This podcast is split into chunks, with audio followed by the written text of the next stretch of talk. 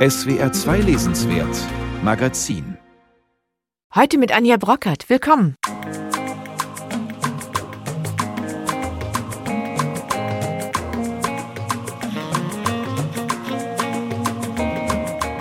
Viel gewagt und gewonnen. Wir sprechen gleich über den Roman, der den Prix Goncourt 2021 bekommen hat, den wichtigsten Literaturpreis Frankreichs. Er erzählt von der Suche nach einem verschollenen Autor, dem schwarzen Rambaud, und von den Folgen des Kolonialismus. Ein virtuoses Stück frankophoner Literatur von Mohamed Bougazar, diese Woche auf Deutsch erschienen. Und wir folgen drei Jungen, die gerade erwachsen werden, in den neuen Erzählungen von Mircea Catarescu. Melancholia heißt dieser Band und er nimmt uns mit in ein fantastisches Labyrinth der Gefühle und Träume. Die Musik heute im SWR 2 Lesenswert Magazin kommt von Yusuf Dur von seinem Album History. Schön, dass Sie dabei sind. Die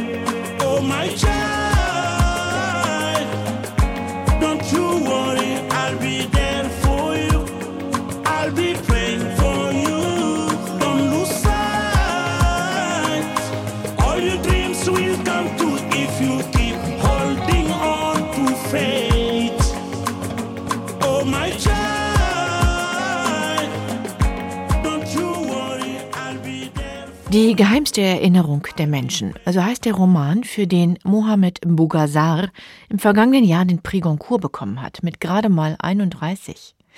Der junge Autor aus dem Senegal lebt seit einigen Jahren in Paris und in seinem Roman verschränkt er die Schmerzen der Kolonialgeschichte mit einer Hommage an die Literatur. Und eine Art Krimi ist dieses vielschichtige Buch auch, denn es macht sich auf die Spur eines verschwundenen Schriftstellers. Jetzt gibt es diesen fulminanten Roman auf Deutsch und ich spreche darüber mit meiner SWR2 Literaturkollegin Katharina Borchert. Hallo. Hallo, guten Tag. Ja, schauen wir uns erstmal den Erzähler an. Er heißt Yegan, er ist um die 30, aus dem Senegal nach Paris gekommen. Was treibt ihn hier um? Ja, Diegan ist nach Paris gekommen, weil er schreiben will. Er ist ein Autor, wenn auch ein bislang nicht ganz so erfolgreicher Autor. Im Jahr 2018, das ist so die Gegenwartsebene des Romans, in dem es auch noch viele, viele Vergangenheitsebenen gibt. In dieser Gegenwart ähm, schreibt Diegan gerade an seinem zweiten Buch. Und außerdem forscht er, und das immer stärker, einem verschwundenen Autor hinterher, einem Autor aus dem Senegal, der sich Tessé Eliman nannte. Und außerdem trifft Diegan sich gerne mit seinen frankophonen Autorenkollegen. Das sind afrikanische Autorinnen und Autoren, die auf Französisch schreiben. Denn für sie alle, und es ist ganz egal, woher sie kommen, ist Frankreich, Paris immer noch uh, the place to be. Und genau das ist auch die wichtige Frage oder eine der wichtigen Fragen, die dieser Roman aufwirft. Wie stehen die Menschen aus Westafrika eigentlich zu ihrem früheren Kolonisator und seiner Sprache? Dieser T.C. Eliman, diese Figur, nach der, dieser Schriftsteller, nach der äh, unser Erzähler sucht, der schwarze Rambaud, ist eine geheimnisvolle Figur und je länger man liest, desto geheimnisvoller wird sie. Wir erfahren dann im Laufe dieses Romans aus verschiedenen Quellen die Geschichte seiner Eltern im Senegal, die Kindheit von Tissi Illemann, von seinem literarischen Erfolg in Frankreich, von seinem Absturz und auch von seinem Verschwinden. Ganz frei erfunden hat Mohamed Mugazar die Geschichte Geschichte ja nicht. Es gibt ein reales Vorbild. Ja, das stimmt. Also erstmal dieser verschwundene Eliman im Roman ist geheimnisvoll und äh, die Suche nach ihm wird hier auch echt zu einer Art literarischer Obsession, mhm. denn äh, Diegan verfällt einem Roman von diesem Eliman, ähm, einem Roman, der das Labyrinth des Unmenschlichen heißt.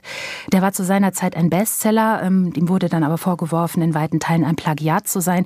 Wir als Leser kriegen diesen Text nicht direkt zu lesen, aber wir bekommen eine knappe Zusammenfassung. Also es geht darin ganz kurz gesagt um eine brutale Herrscherfamilie aus Mali Mali und wir bekommen dann außerdem fast 400 Seiten unterschiedliche Reaktionen auf diesen Roman und eben seinen Autor Eliman. Das ist der Roman von Mohammed Mugazar. Und genau diese Geschichte von Eliman lehnt sich dann ganz stark an einen wahren Fall an, wie Sie sagen, nämlich an den realen Fall des Autors Yambo Wologem und an seinen realen Roman Das Gebot der Gewalt. Der liegt übrigens auch auf Deutsch vor, also eine äh, krachende, furiose Afrika-Geschichte unbedingt auch mal lesen. Ja, und diesen Bestseller-Roman wurde zu seiner Zeit, also in den 60ern, ebenfalls vorgeworfen, Versatzstücke aus anderen großen Werken der Weltliteratur verwendet zu haben, also Plagiatsvorwurf. Und äh, ja, wie der fiktive Eliman ist auch der echte Jambo Wologem danach abgetaucht. Zuerst war er ein junger Star der Pariser Literaturszene und dann ist er zurück nach Mali gegangen, wurde dort zu einem muslimischen Familienvater, der mit dem Literaturbetrieb überhaupt nichts mehr zu mhm. tun haben wollte. Mhm. Ja. Und dieses Spiel des Zitierens, dieses Spiel der Intertextualität spielt Mohammed Bougazzar nun bewusst und offensiv und echt exzessiv weiter. Und damit umfängt er diesen Wologem auch irgendwie und rehabilitiert interessiert ihn. Ja, es ist wirklich interessant, weil auch die Konstruktion dieses Romans ja so ein bisschen labyrinthisch ist, also sehr herausfordernd. Ja. Ähm, vielleicht auch so ein bisschen wie die Puppe in der Puppe. Also es kommt immer noch eine Begegnung mit einer Geschichte zu Eliman hinzu, noch eine Figur, die ihn getroffen hat, die ihn geliebt hat, zu verschiedenen Zeiten, auf verschiedenen Kontinenten. Und das wird alles ineinander geschachtelt. Wie ging es Ihnen beim Lesen damit? Ja, das stimmt. Also der Roman, der liest sich durchaus anstrengend äh, und das liegt auch daran, dass eben immer wieder andere Personen zu Wort kommen, die zu jeweils anderen Zeiten mit immer wieder anderen Zugängen und Recherchemöglichkeiten nach Eliman geforscht haben. Und außerdem werden Studien, es werden Aufsätze und Rezensionen zu Elimans Roman zitiert, die übrigens auch teils eng an die realen Reaktionen auf Wologems Roman angelehnt sind. Also das alles ist ein Detektivspiel auf etlichen Erzählebenen und es ist zugleich zugleich auch ein deftiger Kommentar, also sowohl auf die Produktion als auch auf die Rezeption frankophoner Literatur. Also in gewisser Weise ist das ein ziemlich verkopfter Roman. Er hat mir aufgrund seiner Eloquenz und seiner Brillanz manch einen äh, Freudenblitz durch den Kopf gejagt. Also wirklich unglaublich schlau, wie dieser junge Mohammed Mugazar hier so intertextuell arbeitet. Und das ist natürlich auch sehr französisch, ne? also Stichwort Postmoderne. Aber es ist noch mehr. Also Saar denkt ganz bewusst in Netzen und er verknotet sein eigenes Werk mit denen anderer Autoren der Frankophonie und geht dabei aber auch weit über seine Vorgänger hinaus. Mhm. Was ja deutlich wird an den Geschichten, auch an den Figuren der Familie von Eliman zum Beispiel, sind eben die Folgen der französischen Kolonialisierung. Also welche Opfer sie fordert, gefordert hat, wie sie die Menschen spaltet bis heute. Würden Sie sagen, hier schlägt das Herz dieses Romans? Das ist das zentrale Thema? Ja, das ist sicherlich also sowas wie der emotionale Sockel, auf dem die ganze Geschichte steht und fußt. Also die Figuren sind alle Exilanten und sie fragen im Grunde alle, wie können wir unsere zerrissenen Vergangenheiten mit unseren Gegenwarten verbinden? Also sie alle haben ein Problem mit ihrer Herkunft. Die wollen irgendwie ran an dieses grausame und beherrschende, aber irgendwie eben auch so verlockende Frankreich, also diese ewige Kolonialmacht und und diesen Reizen von Frankreich ist ja auch Mohammed Bougazzar irgendwie mhm. selbst verfallen, denn er ist ja ja auch im Senegal aufgewachsen und ist äh, zum Studieren und Schreiben nach Paris gezogen und da lebt er auch heute noch. Was ich wirklich mochte, ist dieser sehr gegenwärtige, auch ironische Ton, den Saar zwischendrin immer wieder anschlägt, zum Beispiel, wenn die Gann vom Literaturbetrieb in Paris berichtet, wo man dann zu Debüts tweetet und liked und er mit 79 verkauften Exemplaren seines Buchs auf die Podien zu den sogenannten jungen Stimmen Afrikas eingeladen wird. In anderen Passagen erzählt er dann wieder ganz selbstverständlich auch von schwarzer Magie oder sehr berührend von Elimans Mutter, die im Senegal mit verwirrtem Verstand unter einem Mangobaum vegetiert. Also auch in den Tonlagen gibt es eine wirkliche Bandbreite, oder? Ja, es gibt in diesem Roman wirklich alles. Also ähm, auf der einen Seite spöttische Tiraden, es gibt Erinnerungsberichte, Tagebuchpassagen, es gibt Briefe, dialoghafte Gefechte. Also Mohammed Mbogazal lässt da wirklich nichts aus. Es ist ziemlich unglaublich, dass ein so junger Autor einen so intelligenten, also inhaltlich intelligenten und auch sprachlich sicheren Roman geschrieben hat. Übrigens auch sehr gut übersetzt von Holger Fock und Sabine Müller, mhm, ganz klasse. Ja. Aber das wirklich Atemberaubende ist meiner Meinung nach die Konstruktion des Buches, also dieses Erzählen in Form eines Netzes. Also eines Netzes, das durch die auch auffällig oft dialoghaft ausgerichteten Erzählstimmen umso enger geknüpft wird. Zum Schluss, zu Recht der Prix Goncourt 2021. Eine Leseempfehlung nur für Freundinnen und Freunde, die sich mit afrikanischer Literatur befassen wollen?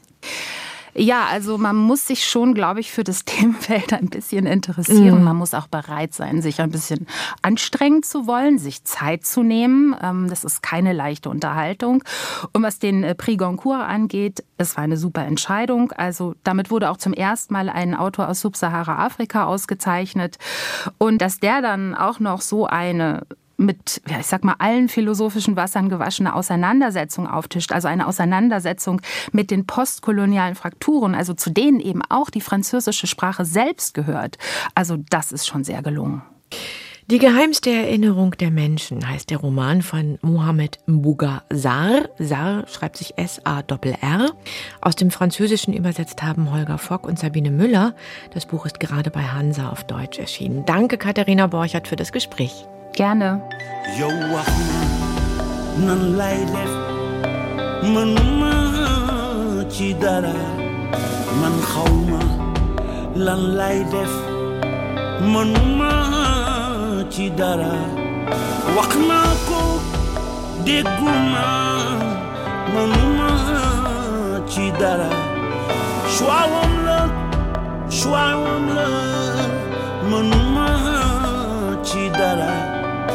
عفو قدرك واحتني وكون ما تدرك عيه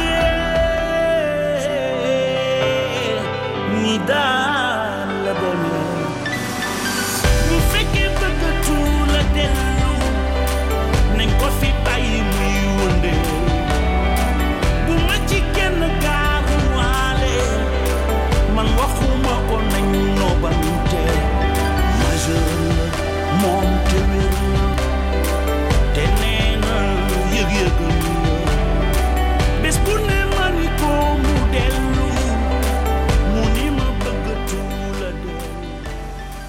Freitag ist der Schriftsteller, Lyriker und Essayist Hans Magnus Enzensberger gestorben, im Alter von 93 Jahren. Ein politischer, sprach- und medienkritischer Autor. In den 50er Jahren war er Essayredakteur beim SDR in Stuttgart. Wir hören ihn jetzt noch mal ganz kurz. Hans Magnus Enzensberger liest den Beginn seines Versepos Der Untergang der Titanic von 1978. Daran geht es um das Scheitern des Fortschrittsglaubens und um das Scheitern seiner eigenen politischen linken Hoffnungen. Erster Gesang.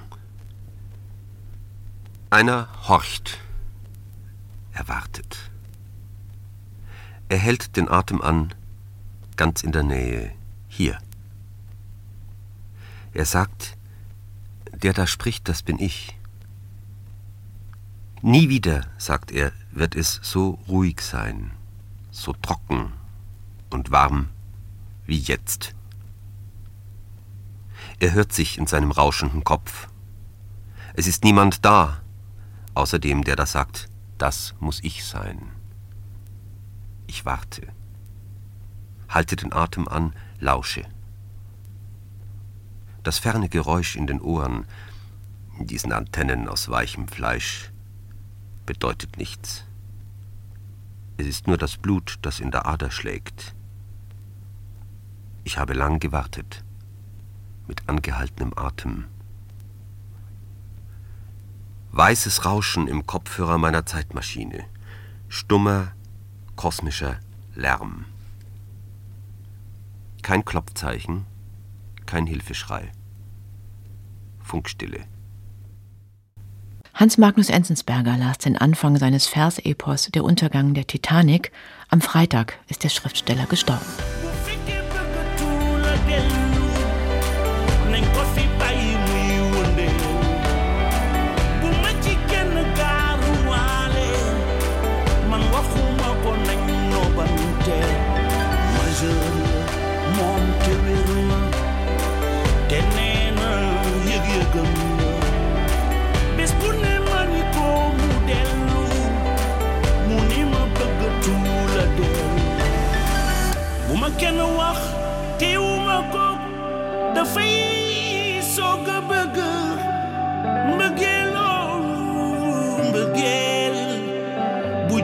Kenn du ko tee mbëggeel mbëggeel bu jóge kenn mënu ko Kafka auf LSD, psychedelischer Proust. So wurde Mircea Catarescu schon genannt, denn der rumänische Schriftsteller schreibt fantastische, ausgesprochen sprachmächtige Literatur. Für seine Romane und Erzählungen hat der 66-Jährige viele internationale Preise bekommen, unter anderem den Buchpreis zur europäischen Verständigung für seine Orbitor-Trilogie. Das ist eine 2000 Seiten starke Hymne auf Bukarest. Melancholia heißt sein neuer Band mit drei langen Erzählungen und die führen in die Gefühlswelt einer Übergangszeit, der zwischen Kindheit und Erwachsenwerden. Diese Zeit ist, wir erinnern uns, nicht nur glücklich, sondern auch verbunden mit Ängsten, Einsamkeit und Schwermut. Ulrich Rüdenauer hat Melancholia gelesen. Melancholie ist etwas anderes als Trauer. Sie kennt keinen Anlass, ähnelt mehr einer bleiernen Schwermut, wird befeuert von lebensmüder Selbstbeschau und erzeugt einen immer präsenten Schmerz, dessen Ursache sich nicht benennen lässt. Zugleich ist sie sanft, hat fast etwas von einer Droge, die fortdauernd wirkt und die Aufmerksamkeit nicht auf das Glück, sondern auf die Sinnlosigkeit und Vergänglichkeit lenkt. Melancholie entsteht zuweilen, wenn wir von etwas Abschied genommen haben und der Vergangenheit sehnsüchtig nachhängen. Seit Mutter zum Einkaufen gegangen war, hatten die Jahreszeiten sich schon mehrfach wiederholt. Wie kleine oder große Zahnräder griffen die Augenblicke des Tages und die Augenblicke des Jahres, allesamt im gleichen Mechanismus von Farbigkeit und Schatten, Klarheit und Eintrübung, ineinander und führten dem Kind die abenteuerlichsten Kombinationen des Lichts vor Augen, die man sich vorstellen konnte. Das Kind in Mircea Catarescus Erzählung Stege ist nur wenige Jahre alt. Die Mutter geht wie üblich morgens aus dem Haus seines Wohnblocks, nur kehrt sie diesmal nicht zurück. Wochen, Monate, Jahre vergehen. Das Kind lernt die Einsamkeit kennen, erfährt zum ersten Mal das Verlassensein als Rausch von Angst und Aufbruch. Eines Nachts tauchen Stege wie aus fahlgoldenem Licht auf, die von den weit geöffneten Fenstern und Türen der Wohnung über die Häuser hinweg zu anderen Gebäuden führen, zur Kautschukfabrik und zu einem alten Kaufhaus.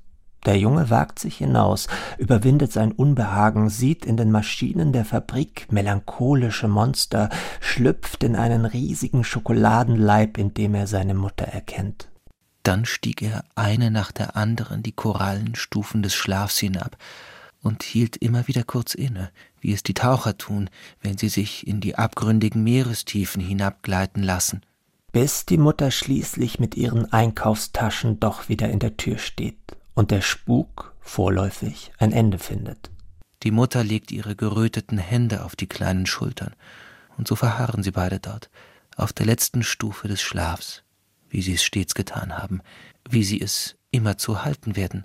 In phantasmagorischen Bildwelten, in Traumgespinsten lässt Mircea Catarescu seine kindlichen Helden sprachgewaltig versinken. Drei lange Erzählungen sowie Pro und Epilog versammelt der rumänische Wortmagier in dem Band Melancholia.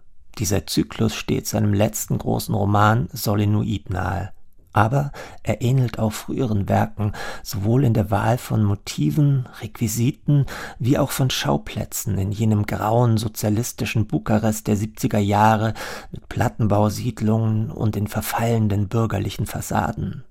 Aber man muss diese früheren Bücher nicht gelesen haben, um in die fein gewebten Traum- und Albtraumsphären, die Visionen und Unterwelten von Melancholia einzudringen. Es werden darin symbolisch aufgeladene Bilder für jenen schwebenden Zustand des Übergangs gefunden, in dem sich Kinder befinden. Diese Bilder sind selten ganz entzifferbar, aber immer sind sie sinnlich und von einer aufdringlichen körperlichen Präsenz, atmend und unwiderstehlich und bedrohlich wie die Sexualität, die Ivan und das Mädchen Dora in der Erzählung heute förmlich auf der abgestreiften Haut ertasten. Dora studierte die zwischen ihnen liegende Haut. Sie entzifferte die Karte der Muttermale und der Haarfädchen, die Schrammen an den Knien, die Abdrücke von Erhebungen und Kurven der ehemaligen Gliedmaßen, Schultern und Hüftknochen. Sie las dies wie eine Blinde, fuhr mit den Fingerspitzen über alle Unebenheiten, ermittelte die Dicke und die Geschmeidigkeit jenes Pergaments, keuchte vor Lust erregt, während ihr Streicheln immer beherzter wurde. Der pubertierende Iwan versucht, dem Geheimnis seiner wie Kleider abgelegten Häute auf die Spur zu kommen und dem Geheimnis der Frauen, die anscheinend auf andere Weise, schambehafteter und ursprünglicher aus sich herausschlüpfen, sich entpuppen. Es ist ein Kosmos aus schokoladenen Insekten, düsteren Wohnungen, angstbesetzten Initiationen, schaurig verlockenden Erkundungsgängen ins Unbewusste, abgründigen Reisen zum Mittelpunkt der Poesie, Subtexten des Begehrens, mit dem die aus ihrer Kinderhaut schlüpfenden Teenager konfrontiert sind, hilflos und fast ohne elterliche Aufsicht und gefangen in einer gnadenlosen Einsamkeit. Um Abschied, Trennung, Verlust und die Melancholie der verlorenen Kindheit geht es auch in der Erzählung Die Füchse. Die Geschwister Marcel und Isabelle sehen ihre trostreichen nächtlichen Spiele in ein Spiel auf Leben und Tod verwandelt. Unter der Bettdecke erschaffen sie sich eine Höhle, die sie gegen räuberische Füchse verteidigen müssen. Aber dann geschieht etwas Unbegreifliches. Isabelle erkrankt und Marcel führt Mutterseelen allein einen Kampf gegen das Unheimliche, um die Schwester zu retten. Das magische Spiel der Kinder wird zu einem Albtraum und der Feind zu einem nicht fassbaren Fremden. Wieder standen sie sich gegenüber, wie in der Nacht, als der Fuchs ihm die Schwester geraubt hatte. An der Stelle seiner Augen befanden sich wieder diese unmenschlichen, über das halbe Gesicht reichenden Augen, die nichts als gigantische Pupillen waren.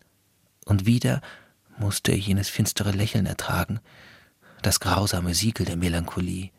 Melancholia ist ein in jeglicher Hinsicht fantastischer Band, irgendwo zwischen Kafka und Jorge Luis Borges. Er umfasst eine ins Surreale getauchte Zwischenwelt, die Beschreibung von Metamorphosen, die uns allen bekannt sind, von denen wir aber so noch nie gelesen haben, von Nächten der Adoleszenz, die du dann mit einer äußerst beständigen Melancholie behaftet durch sämtliche Jahreszeiten und Landschaften deines Lebens mit dir mitträgst. Was die Kindheit in unterschiedlichen Stadien mit uns anstellt, wie die Schwermut unser Gemüt erobert, das erzählt Cataresco in einer überbordenden Sprache, die von Ernest Wichner grandios ins Deutsche gebracht wurde.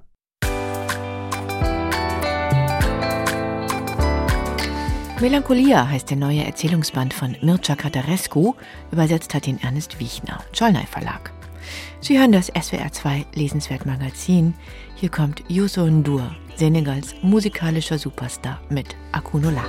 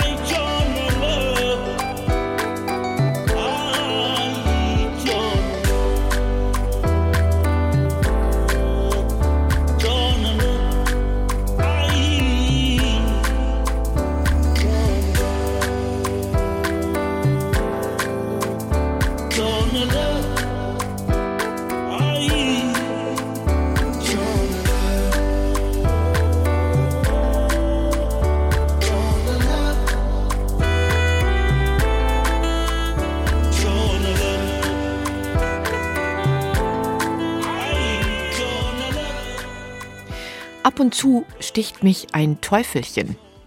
Das hat Peter Handke mal in einem Interview gesagt. Er hat das auf sein Schreiben bezogen, auf sein Spiel mit saloppen Begriffen, aber dieses Teufelchen, das sticht schon auch mal an anderer Stelle zu.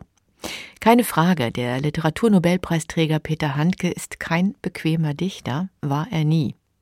Schon als junger Autor hat er die Literatur der Gruppe 47 angegriffen, und zwar so. Ich bemerke, dass in der gegenwärtigen deutschen Prosa eine Art, eine Art Beschreibungsimpotenz vorherrscht. Man, man, man sucht seine, sein Heil in, in einer bloßen Beschreibung, was, wir das, was von, Natur, von Natur aus schon das Billigste ist, in, womit man überhaupt Literatur machen kann. Denn wenn, wenn man nichts mehr weiß, dann kann man immer noch Einzelheiten beschreiben. Es wird überhaupt keinerlei Reflexion gemacht. Das Übel dieser Prosa besteht darin, dass man sie ebenso gut aus einem Lexikon abschreiben könnte. Man könnte den Sprachduden, äh, diesen Bilderduden verwenden und nun diese Bilder ausschlagen und die einzelnen, auf die einzelnen Teile hinweisen. Und das, dieses, dieses System wird hier angewendet und wird vorgegeben, Literatur zu machen, was eine völlig läppische und idiotische Literatur ist. Ein Auszug aus dem berühmten Handke Originalton von 1966 auf der Tagung der Gruppe 47 in Princeton. Beschreibungsimpotenz. Also, das war sein Vorwurf. Handke war damals 24, jetzt am 6. Dezember feiert er seinen 80. Geburtstag. Anlass für uns, noch einmal über seinen literarischen Weg zu sprechen. Im Studio ist Frank Hertweg, Leiter der SWR Literaturredaktion.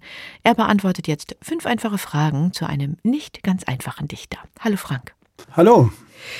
Ja, Peter Handke, der unerreichbare Dichter, der Einzelgänger, der Außenseiter der deutschsprachigen Literatur. All das sagt man über diesen Dichter. Stimmen die Bilder?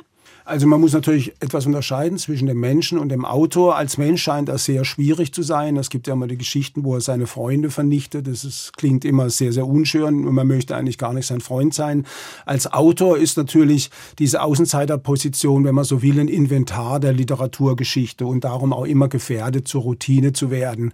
In seinem konkreten Fall muss man natürlich auch sagen, er war auch immer ein Außenseiter im Literaturbetrieb. Also wir haben dieses berühmte Stern Stern-Interview, aus dem du zitiert hast. Das sind fünf Seiten im Stern. Das ist damals eine super. Das Teufelchen-Interview. Das Teufelchen, das ist natürlich unglaublich viel. Beweist eigentlich auch, dass er dazugehört. Es gibt große Dokumentarfilme über ihn von Peter Hamm, dann von Corinna Belz. Der Literaturnobelpreis 2019 spricht auch nicht ganz dafür, dass er weit draußen ist. Also früher hätte er, glaube ich, gegen den Literaturnobelpreis eher gescholten. Also es ist eine ganz große Spannung zwischen dieser Pose, zwischen dieser Rolle und, wenn man so will, der Realität Realität. Aber ich glaube, das Tolle und Interessante an Handke ist, dass er natürlich in dieser Spannung lebt. Ja. Was zeichnet seine Prosatexte aus für dich? Ist er ein guter Erzähler? Ich würde mal fast in Frage stellen, ob er ein guter Erzähler sein will. Ähm, ich glaube, das klassische Erzählen, so wie wir es definieren würden, dass der Plot stimmt etc., so Dinge interessieren ihn, glaube ich, kein bisschen. Erzählen bedeutet für ihn suchen. Ähm, seine Prosa zeichne ich immer als stolpernde Prosa und es ist auffällig, es gibt ja bestimmte Satzzeichen, die tauchen sehr oft bei ihm auf. Das Fragezeichen ist so ein typisches Handke-Satzzeichen. Die Klammer ist sowas. Es ist ein sehr langsames Erzählen. Er nennt es selber mal ein erzählendes Gebet und ich glaube, es war immer das Stichwort Wort Weltvertrauen bei ihm, aber das Weltvertrauen steht nicht am Anfang, sondern die, die Literatur, das Erzählen will dieses Weltvertrauen überhaupt erst herstellen. Wie würdest du seine Poetik beschreiben? Was ist der zentrale Impuls und was sind auch seine Themen? Also seine Themen schöpft er schon aus seiner Biografie. Also das ist immer die Basis, auch in den späteren Büchern. Selbst wenn andere Figuren auftauchen, spürt man doch immer, da geht es in gewisser Weise immer um Peter Handke. Ähm, Peter Handke hat sehr früh, finde ich, sein Konzept festgelegt. Er hat sich also nicht sehr gewandelt. Aber grundsätzlich geht es doch bei ihm darum, die Welt zu verwandeln. Das ist das Entscheidende. Die Welt durch sprachliche Beschreibung in ein neues Ereignis zu transformieren, so dass man das Gefühl hat, so war es noch nie da gewesen. Und das ist das Besondere, aber immer wieder verbunden mit dieser Figur Handke selbst, so dass dadurch eine besondere Spannung, eine Art Vibrieren entsteht. Und das Handke wird immer ein bisschen schwächer, finde ich, wenn er gegen was schreibt. Also wenn er gegen die Wortroutinen schreibt, wenn er gegen die Bildroutinen schreibt. Das ist dann selber schon ein bisschen was wie Routine. Es gibt diesen berühmten Roman von 2002, der, glaube ich, eher gescheitert ist, der heißt Bildverlust und der leidet eben darunter, dass man auch immer die Absicht spürt, da schreibt einer dagegen. Also da ist er immer etwas schwächer. Ist Peter Handke ein politischer Schriftsteller? Ich glaube, ähm, er will kein politischer Schriftsteller sein und ist es natürlich doch, wenn man die gesammelten Jugoslawien-Aufsätze anguckt, dann kommen da schon fast 500 Seiten zusammen. Seine Idee damals, 1996, ähm, also 1995 ist er nach Jugoslawien gereist und erinnert sich, da war ja damals der Krieg und er wollte hinschauen, während die anderen das Ganze ideologisch eingeordnet haben. Aber die Idee des Hinschauens, also der rein ästhetischen Wahrnehmung, die kann man natürlich nicht durchhalten. In jedem Ich vermischt sich Ideologie und Ästhetik. Und hier ist, glaube ich, auch der Punkt, warum Handke das nicht selber wahrgenommen hat, liegt wiederum, glaube ich, daran, dass er gegen was schreibt. Und wie gesagt, wenn er gegen was schreibt, ist er meistens etwas dümmer. Fünfte und letzte Frage an dich, Frank. Was wird bleiben von Peter Handke? Welche Texte sollten wir wieder lesen?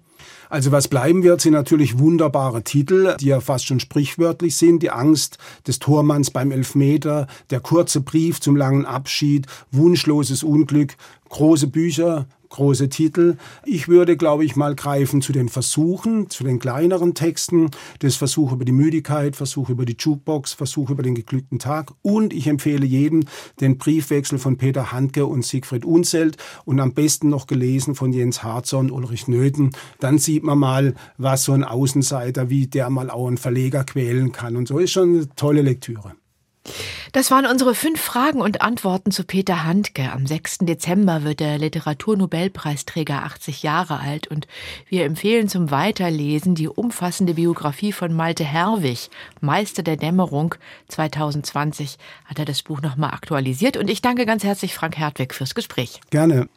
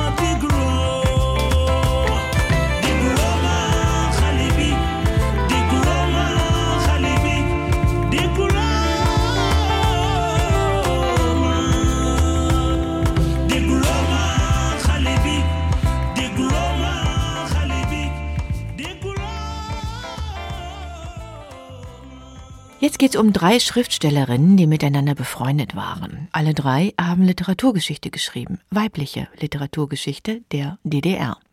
Maxi Wander, Brigitte Reimann und Christa Wolf. Das waren drei ganz unterschiedliche Charaktere, aber sie haben sich bis in die 70er Jahre hinein gegenseitig gestützt und sie hatten einen gemeinsamen Traum, den vom Sozialismus. Die Journalistin Caroline Würfel hat jetzt ein Buch über diese drei Ikonen der DDR-Literatur geschrieben und über das, was sie verband, im Leben und im Schreiben. Würfels Buch ist nicht ganz leicht einzuordnen. Es ist ein literaturhistorischer Essay, ja, aber sie nähert sich den Autorinnen zugleich auch sehr persönlich und spekulativ an. Unsere Kritikerin Elke Schmitter stellt den Band vor. Drei Frauen träumten vom Sozialismus. Da ist schon so viel drin, in einen melodischen Satz gebracht. Die magische Drei, die etwas Märchenhaftes aufruft. Die Frau, nicht die Dame, nicht das Mädchen, nicht die Genossin. Die Frau als Existenzweise für sich. Das Träumen als Tätigkeitswort, wie es im Deutschen heißt, in seiner ganzen Doppelbödigkeit. Denn zumindest in der Nacht träumen wir ja nicht tätig, sondern es träumt in uns. Das Träumen am Tage wiederum kann ein Eskapismus sein, harmlos oder gefährlich, einlullend oder kreativ, all das schwingt mit. Und schließlich Träumen vom Sozialismus. Da wird der politische Begriff mit einem Mal zu einem Zeichen von etwas Begehrenswertem, zu etwas Schönem, das es nicht gibt, weshalb man davon träumen muss, oder immerhin davon träumen darf. Drei Frauen träumten vom Sozialismus ist der Obertitel des neuen Buches von Caroline Würfel, Historikerin und Autorin, geboren 1986 in Leipzig, wenige Jahre vor dem offiziellen Ende des Sozialismus auf deutschem Boden. Und dann folgen drei Namen. Maxi Wander, Brigitte Reimann, Christa Wolf. Die berühmteste, die mit dem längsten Leben zuletzt. Alle drei waren flirrende und interessante Namen, doch für die heutigen ist vor allem Christa Wolf auch ohne Wikipedia präsent. Am 4. November 1989, fünf Tage vor dem Fall der Mauer, hielt sie noch eine große Rede auf dem Alexanderplatz in Berlin, und auch da ging es um einen Traum. Die DDR-Bürger sollten gewaltfrei demonstrieren und sie sollten zusammenhalten. Zitat Stell dir vor, es ist Sozialismus und keiner geht weg. Auch dieser Traum hat sich nicht erfüllt. Und Christa Wolf fiel vom Podium geradewegs in die Ambulanz mit einer massiven Herzrhythmusstörung. Es sprachen nicht nur Verstand und Gefühl, der Körper hatte seinen eigenen Text. Diese historische Szene spielt nach der Erzählzeit von Caroline Würfel.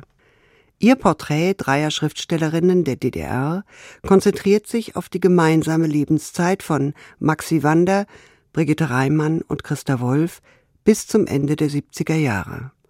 Eine nicht symmetrische Gruppe. Schade, dass Reimann und Wander so wenig Gelegenheiten hatten oder Gelegenheiten wahrnahmen, sich auszutauschen. Das Herz der Gruppe war eben immer Wolf, um die die anderen beiden Satelliten kreisten ohne den Weg und die Nähe zueinander zu finden. Dabei hätte es objektiv jede Menge Gemeinsamkeiten gegeben, ihre Liebe zur Musik und ihre Attraktivität, vor allem aber den unstillbaren Hunger, die ständige Sehnsucht nach der Welt oder die Lust am Ausbruch. Alle drei waren um das Jahr 30 herum geboren und Brigitte Reimann und Maxi Wander starben früh. Für alle drei war der Körper ein großes Thema, als ein Instrument der Selbsterfindung und der freien Sexualität vor allem bei Wander und Reimann, als Bürde und als ein Nest für Ängste und Qual bei jeder von ihnen. Reimann und Wander starben, von der Freundin Christa Wolf liebevoll und umsichtig begleitet, in ihren Vierzigern an Brustkrebs, im selben Krankenhaus in Ostberlin. Und sie, die damals schon erfolgreichste, sollte sie um Jahrzehnte überleben, Jahrzehnte auch der Angst um den eigenen Körper. Eine Mentalitätsgeschichte eigener Art hat Caroline Würfel geschrieben. Ihre Idee ist so einfach wie brillant und sie ist ganz persönlicher Natur. Denn diese drei Autorinnen waren in ihrer Familie Ikonen. Maxi Wander, eigentlich Elfriede Brunner, in Wien in einer kommunistischen Familie aufgewachsen und freiwillig DDR-Bürgerin, eine, die blieb, obwohl sie nicht bleiben musste. Eine, die mit ihren Reportagen aus dem westlichen Ausland einen Hauch Flamboyanz in die grauen Städte brachte. Vor allem aber eine, deren Buch Guten Morgen, du Schöne Genossinnen so porträtierte, dass das Glücks- und Wirklichkeitsversprechen zum Vorschein kam. In Wanders Gesprächen mit Frauen unterschiedlicher Herkunft und Bildung, die von Stolz und Enttäuschung, von Sex und Romantik, von ihrem Alltag und ihren Hoffnungen erzählten, erkannten die Leserinnen sich wieder. Und das Publikum in der Bundesrepublik griff diesen parallelen Lebensstoff mit Neugier und Enthusiasmus auf. Maxi Wander wurde berühmt und Guten Morgen, du Schöne, das Gütesiegel einer, wie man heute wohl sagen würde, sozialistischen Zivilgesellschaft. Auch Brigitte Reimann, heute vor allem mit ihren Tagebüchern im Gedächtnis, warf sich am Anfang ihres Erwachsenenlebens mit voller Kraft ins sozialistische Experiment und ging in die neu gebaute Vorzeigestadt Hoyerswerda. Die Vereinbarung, die mit Schreibenden wie Reimann getroffen wurde, vier Tage Schreibmaschine, ein Tag Kombinat. Einmal pro Woche fuhr Brigitte Reimann also in die Schwarze Pumpe und arbeitete dort im Sinn des Bitterfelder Weges, Greif zur Federkumpel, als Hilfsschlosserin. Auch das war ein Neuanfang. Reimann hatte bisher noch nie wirklich körperlich gearbeitet. Der Körper an sich war seit der Kinderlähmung ja Arbeit genug. Drei Schriftstellerinnen, die für den Sozialismus nicht nur schwärmten, sondern ihm ihre Zeit gaben. Körpereinsatz, große Gefühle und scharfe Gedanken, die mit der inneren wie äußeren Zensur zu kämpfen hatten. Drei Wege in die buchstäbliche Enttäuschung. Dass Caroline Würfel ein so lebendiges Buch aus diesem trüben Stoff gelungen ist, verdankt sich ihrer sehr persönlichen Herangehensweise, die manchmal geradezu zärtlich übergriffig ist, anschmiegsam spekulativ. Jenseits dieser Geschmacksfrage ist Drei Frauen träumten vom Sozialismus ein so origineller wie kluger Beitrag zur deutschen Geschichte. Elke Schmitter war das über Drei Frauen träumten vom Sozialismus, Maxi Wander, Brigitte Reimann, Christa Wolf. Geschrieben hat das Buch Caroline Würfel, erschienen im Hansa Verlag. Arrête de fumer et de frimer comme Memba, ni de parler tout le temps comme Mademba. Et puis tu cesses de t'habiller comme ma samba. De toute façon, tu ne seras que ma Oh,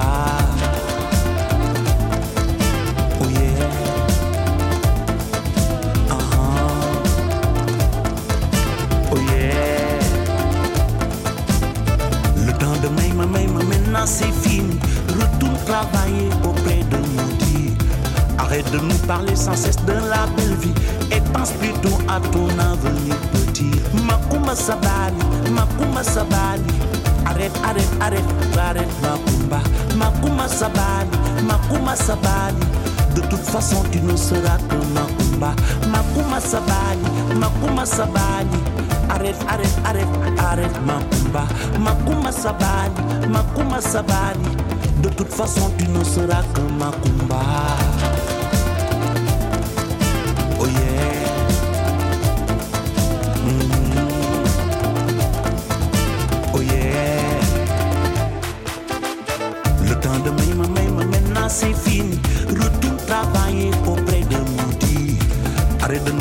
Sans cesse de la belle vie et pense plutôt à ton avenir petit. Makuma Sabali, Makuma Sabali.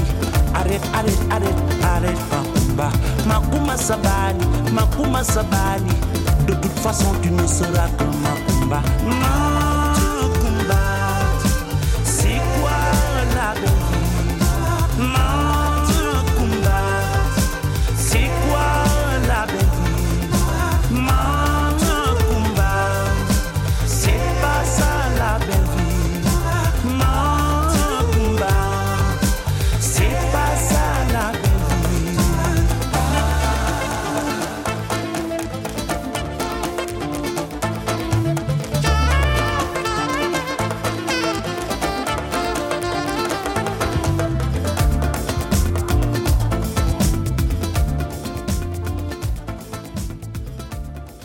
Zum Schluss habe ich noch einen Hinweis für Sie, und zwar auf einen weltweiten Lesetag iranischer Literatur am 10. Dezember.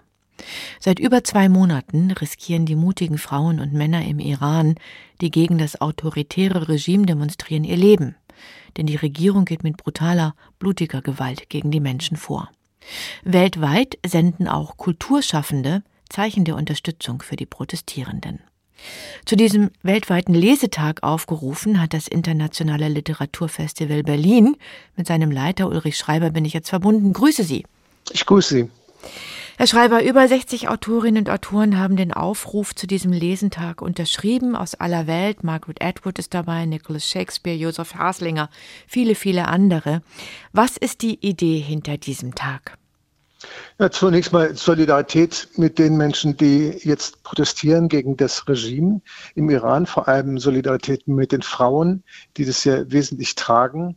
Wir machen das seit 2006, weltweite Lesung. Der Witz ist, dass wir Texte vorschlagen zu bestimmten Themen und die dann eben an einem Tag an verschiedenen Orten in der Welt gelesen werden. Und das ist jetzt auch die Idee. Und das ist jetzt der 10. Dezember, der Tag der Menschenrechte.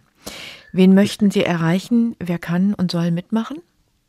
Naja, also alle, die lesen können und die verstehen können, was gelesen wird natürlich. Also das beginnt ja mit Schülerinnen und Schülern. Wir rufen auch explizit Schulen auf, daran mitzuwirken. Aber alle, die interessiert sind, ja. Also Kulturinstitutionen, Universitäten, aber auch einzelne Personen. Also das heißt, man kann sich auch einfach als Paar an diesem Tag am 10. Dezember zusammen hinsetzen und sich gegenseitig iranische Literatur vorlesen. Auch das wäre ein Zeichen der Solidarität.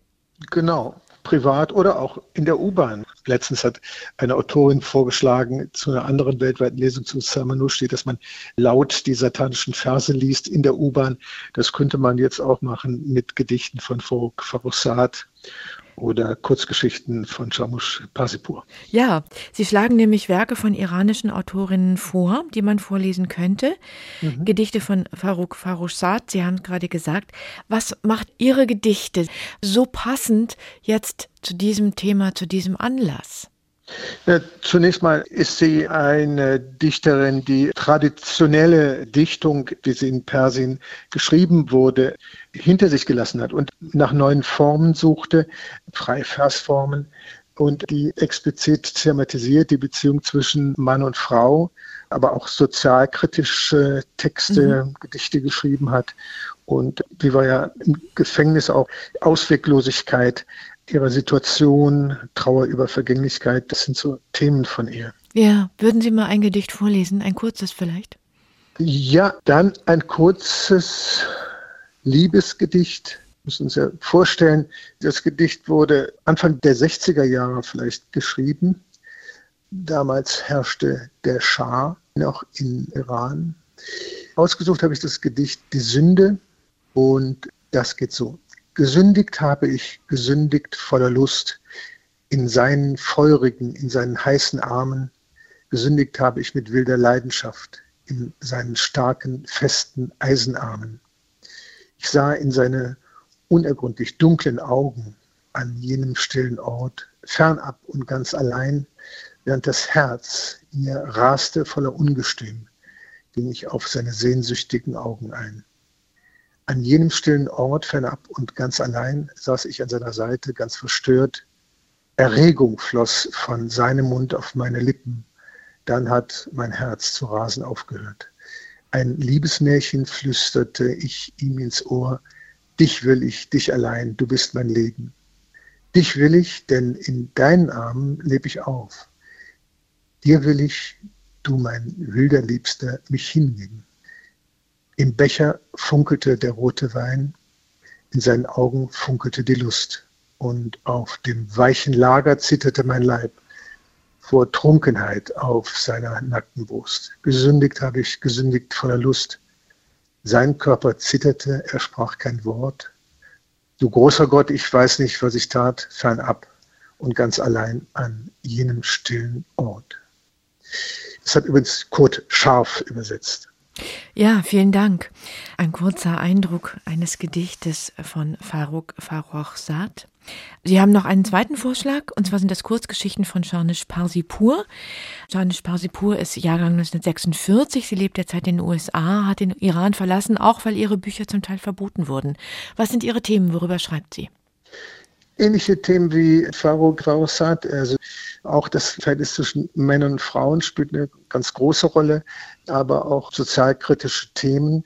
Die Themen sind wirklich verwandt und ich habe eine Kurzgeschichte, die heißt Gentleman vor Augen.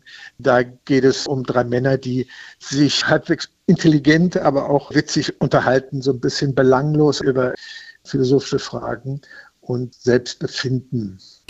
Werden denn die einzelnen Lesungen dokumentiert und festgehalten, die jetzt weltweit an diesem Tag stattfinden? Oder geht es sozusagen um die Kraft des Augenblicks und die Solidarität? Das hängt von denjenigen ab, die die Lesung organisieren. Das bleibt jedem überlassen. Wir, die Peter Weiß Stiftung für Kunst und Politik und das Literaturfestival Berlin, wir rufen in Anführungszeichen nur dazu auf, mhm. weil wir es sinnvoll finden. Und wie ich gerade gehört habe, in Toronto wird das Goethe-Institut eine Lesung ausrichten, zum Beispiel das wird dann von dem Goethe-Institut abhängen, ob die ja auch finanziellen Mittel zu einer Aufzeichnung existieren. So. Das Internationale Literaturfestival ruft zum weltweiten Lesetag am 10. Dezember auf. Solidarität mit dem Iran. Mitmachen kann jede und jeder. Vielen Dank, Ulrich Schreiber, Leiter des Berliner Festivals, für das Gespräch. Ich danke Ihnen. Tell me, walk man, dis-moi, Tell me, walk man, dis-moi yow looy chéri boy chéri Und das war das SWR2 Lesenswert Magazin in diesem ersten Advent. Wie immer finden Sie alle Angaben zu den Büchern und Themen auf swr2.de und ich empfehle Ihnen auch den Lesenswert Podcast. Die Musik kam heute von Yusun Dur von seinem Album History. Hier geht es jetzt gleich weiter mit SWR 2 aktuell und dann dem SWR 2 Hörspiel. Heute Faust habe ich nie gelesen von Noam Brusilowski. Es geht um die Frage, wem Goethes Faust gehört und wer ihn inszenieren darf. Heute um 18.20 Uhr das SWR 2 Hörspiel. Mein Name ist Anja Brockert und ich wünsche Ihnen noch einen schönen Sonntagabend. Tschüss.